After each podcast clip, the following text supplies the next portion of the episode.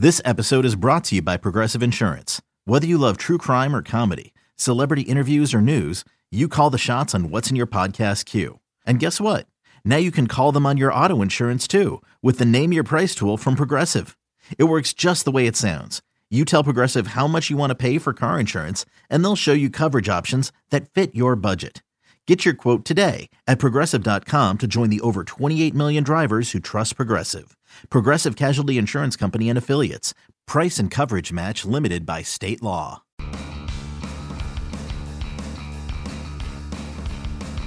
Welcome into the Pipeline Podcast. Tim McMaster here, along with Jim Callis and Jonathan Mayo. Major League Baseball has a new collective bargaining agreement. The players and owners agreeing on a five-year pact ahead of the 12:01 a.m. deadline Thursday morning. We're going to dive into that new CBA and how it affects the draft and draft prospects as well. We're also going to talk about five prospects who could be baseball's next breakout stars in 2017. Uh, but let's start, guys, with the CBA because not, there's no drastic changes to this CBA, but a lot of things that were in place, in my mind, get a little more complicated uh, in this new CBA, and, and we'll try to work that all out. I think the big thing that that a lot of people thought might happen, and, and, what ended up being, it seemed like the big sticking point was whether or not to add an international draft. And in the end, that is not a part of the new CBA. Uh, Jonathan, you have an article on pipeline.com that, that kind of breaks down all the, the stuff that affects prospects and the draft and that. Um, but when you think about an international draft and what that would have meant, um, are you surprised that that didn't come about in this CBA, or did you expect at the end, when when all was said and done in the negotiations, baseball wasn't quite ready for an international draft? Yeah, I didn't. I didn't think that they were ready. It's it's such a complicated and large step to have to make, um, and it's not that there hasn't you know, work has been done to try to move in that direction, but it, it, it, it's just there are too many hoops to jump through from each, you know, the biggest thing is each country where talent is acquired, they each do things differently, and to get them all on the same page, not to mention the fact that you know you draftees in this country, you know, are 18 or college age, and we're talking about 16 year olds. Uh, there were so many different things that would have needed to be figured out that I really, uh, I didn't think that they were going to be able to uh, to get it done. You know, if one side had kind of stuck to their gun and said, no, we, we must have this, then I think we might have been in trouble in terms of getting a CBA done in time. Yeah, then but here's the thing. I have a question. Like, just looking at this, and I don't profess to be the expert that say Jesse Sanchez is. I actually think this system. You had you know players who had gone through the international signing system. You know, even came to the CBA negotiations or spoke to the union and said, "Look, we're against international draft." I think what they got is worse for those players, to be honest with you, because you know, you, I think you know, look at the last signing report that we got, Jonathan. I think there was roughly 150 million dollars spent so far by the teams on the 2016-17 international signing period, but that those numbers, it's not like it's a flat average or, or close to an average, you know, like a five million across the board. I mean, you have teams that spent a ton of money, like the Padres off the top of my head, I think spent close to 30 million, and then then you have other teams that spent you know almost next to nothing uh, on the on the draft. And I don't think you're necessarily going to have the teams that weren't spending spending more, but the teams that were spending a lot are going to spend a lot less, even though you can you can trade some money around. You know, and you're also limited. You know, the days where a uh, Yoan Moncada, as you pointed out in your article, and, and Jonathan did a great article that, that I, I told him is still making my head spin just from reading it because there's so many.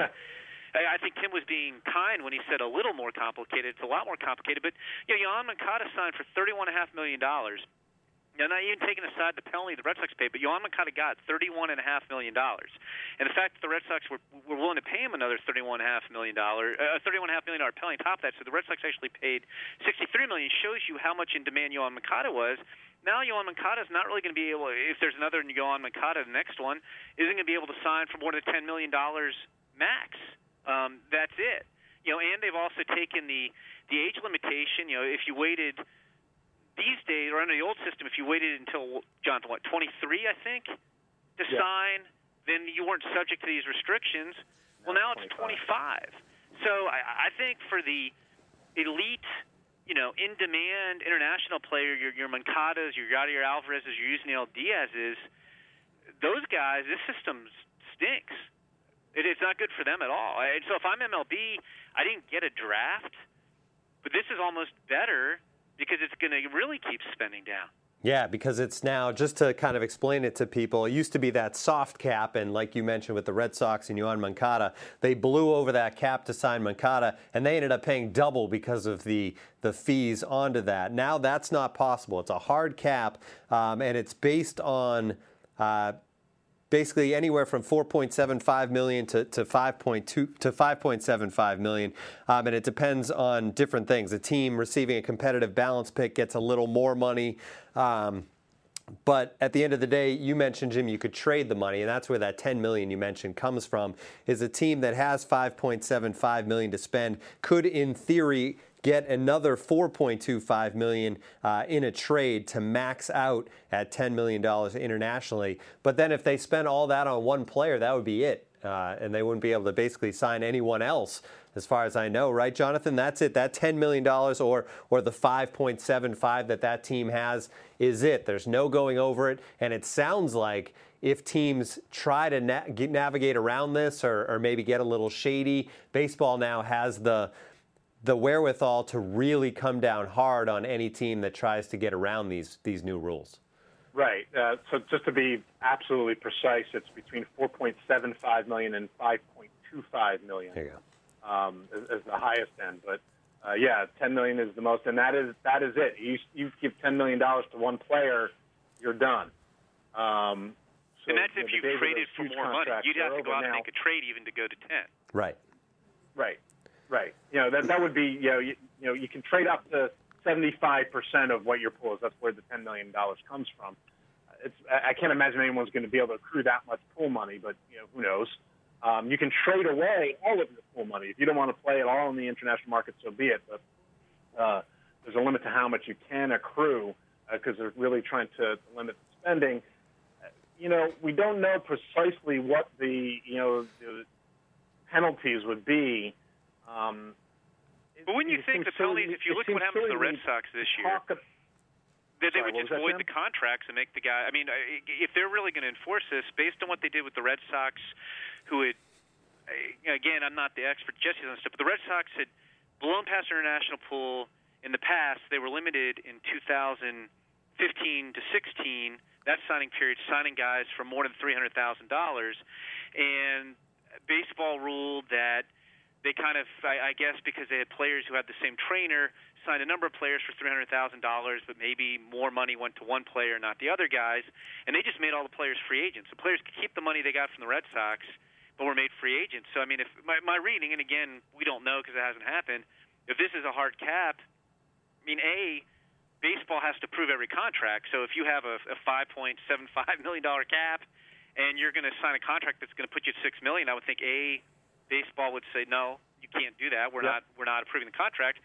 And if you did some kind of shenanigans to get around it, uh, that and baseball found out about it, that you would just lose. You, you would basically lose the money, and the player would be made a free agent. So they, they did, that part's interesting to me because they went from basically a penalty that nobody worried about. You know, the, the penalty before was if you go over your cap you are limited for the next couple of years as to the most you could pay a player, but you saw teams more than willing to say, hey, we'll just go ahead and grab three years worth of talent or more in one year and get it all up front because these guys often take five or six years to develop. And it wasn't a deterrent. You know, I, I don't think baseball ever thought that a team like the Red Sox would say, you know what, we'll pay, we'll, we'll gladly pay thirty-one and a half million dollar penalty to sign Yoan Moncada. Um, it wasn't deterring. All, all that, all the old system really did was for the guys who, the teams that incurred penalties, is it shifted money they would have paid the player in, in a true free market to the player got half that money and MLB got the other half moving on a little bit, just to keep this discussion going, um, guys, is as far as the draft goes, uh, competitive balance is no longer a lottery. Uh, let's move from the international money to that, and, and basically the bottom 10 in market size or, ven- or revenue, uh, they'll all get picks. Um, it depends on whether it's round A or B, and that'll alternate. So that's one little thing. And then the top spot in the U.S. draft is actually going to go down to 7.4 million, which I guess is to somewhat balance it out with that international bonus money. But the other really interesting thing I think is that we knew there was going to be changes to is draft pick compensation. And Jonathan, rather than me try to explain this, maybe you're better off because you wrote the article. But basically, instead of uh, you you offer a qualifying offer to a player, he turns it down. Um, you get a first round pick. The team that signs him loses a first round pick. That was the system we were working in. Now it's a very much based on what the player signs for, uh, how big a team uh, loses him, how big a team or, or, market size gains him. There's a lot of things that go into this. I don't know if it's worth explaining all that or just in the big picture, Jonathan. Will teams be more or less likely, you think, with this new system uh, to make qualifying offers in the first place to these players? I don't think it's going to change all that much uh, in terms in terms of that. Um, I think that it slightly encourages smaller market or revenue sharing money receiving teams. Uh, it encourages them to slightly to make offers to qualifying offer free agents, or maybe they would have been more likely to shy away slightly because they didn't want to lose a first round pick potentially.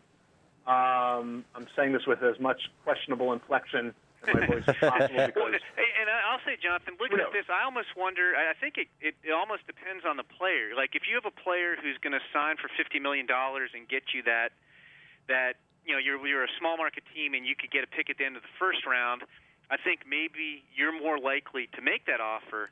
But if you're talking about a guy who's not going to get that fifty million dollar offer, and you you would get uh, you'd get what a pick at the end of the second round is what you're talking about.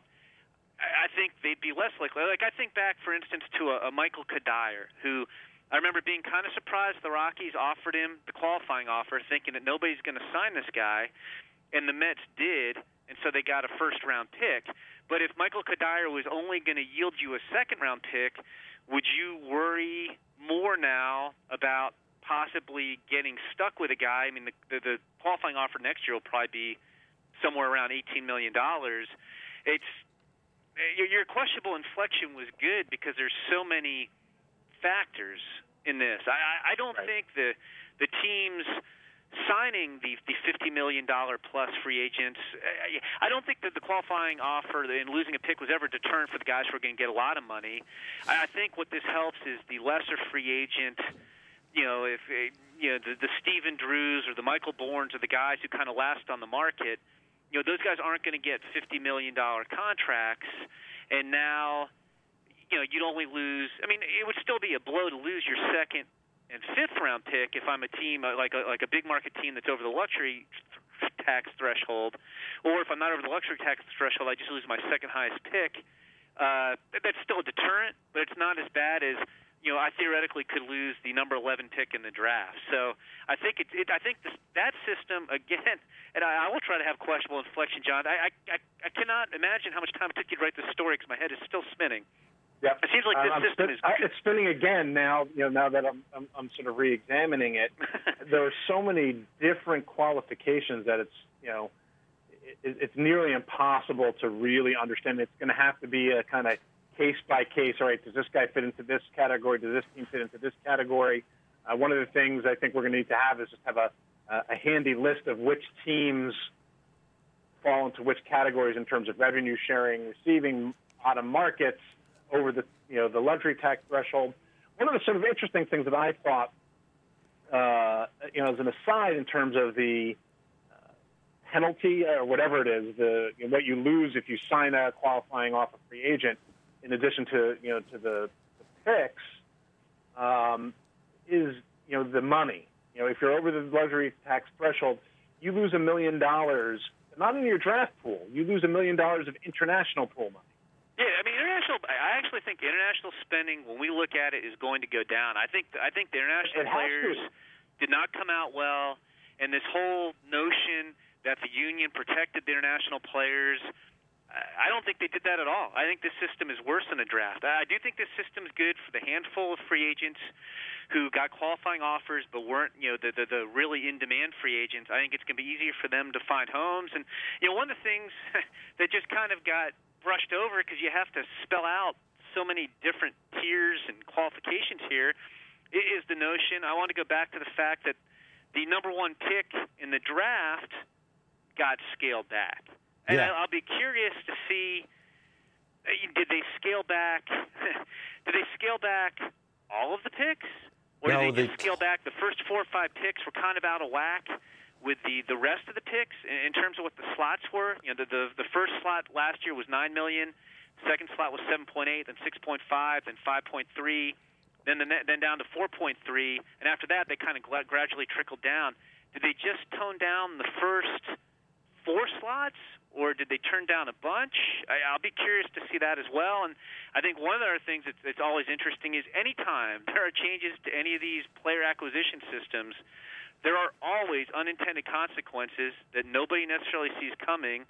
And I'm sure we'll talk about in some kind of pipeline podcast in the future, probably next summer or next off season, saying, "Wow, we did not see that coming." Because the draft, the draft pick compensation in the first rounders is, I think, what we didn't see coming before. That it would really uh, stunt players from signing, and you had players not signing before the season started, which is what led to this, I guess. Jonathan, I believe the overall uh, money as far as the draft bonus pool is remaining the same, right? They're scaling back that top pick, but that money will be uh, averted to other picks, I guess, right? Is that is I, that what I I read? actually don't know the answer to that. Okay, I think that's what I saw, but uh, obviously we'll we'll learn more. That we I can't imagine the union would allow because that's always been tied. The reason the first four picks got up so high, higher than any draft pick has ever received as a straight bonus, because they were tied to revenue growth, and obviously baseball's revenue revenue growth has been good.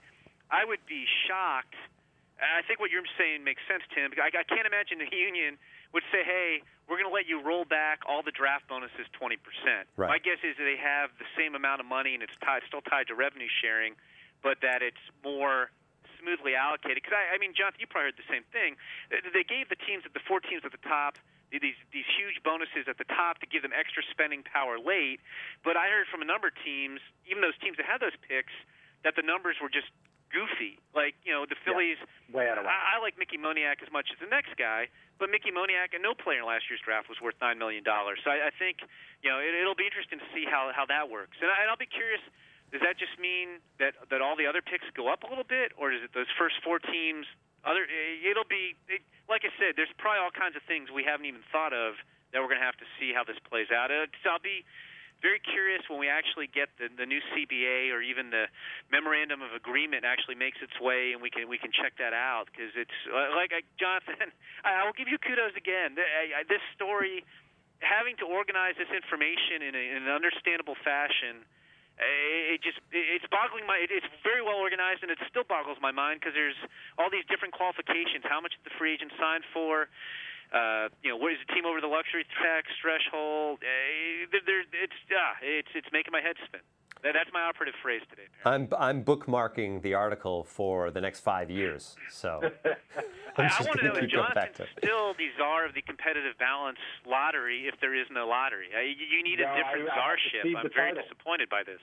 All right, uh, guys, we're actually out of time, so we're going to save the next big leaguers uh, for a future podcast. Um, those are guys that we've talked about plenty before, but we got uh, so wrapped up in this CBA that, that that's going to do it for this podcast. Great stuff, and we could have talked for another, I think, 45 minutes about this new collective bargaining agreement. It'll be interesting to see how it plays out once we get to draft day 2017. That's going to be fascinating, and to see where all these teams are picking and, and the bonuses, and then of course the international signing period coming up next summer will also certainly be fascinating. Another great uh, pipeline podcast in the books for Jonathan Mayo and Jim Callis. I'm Tim McMaster. Thanks for tuning in.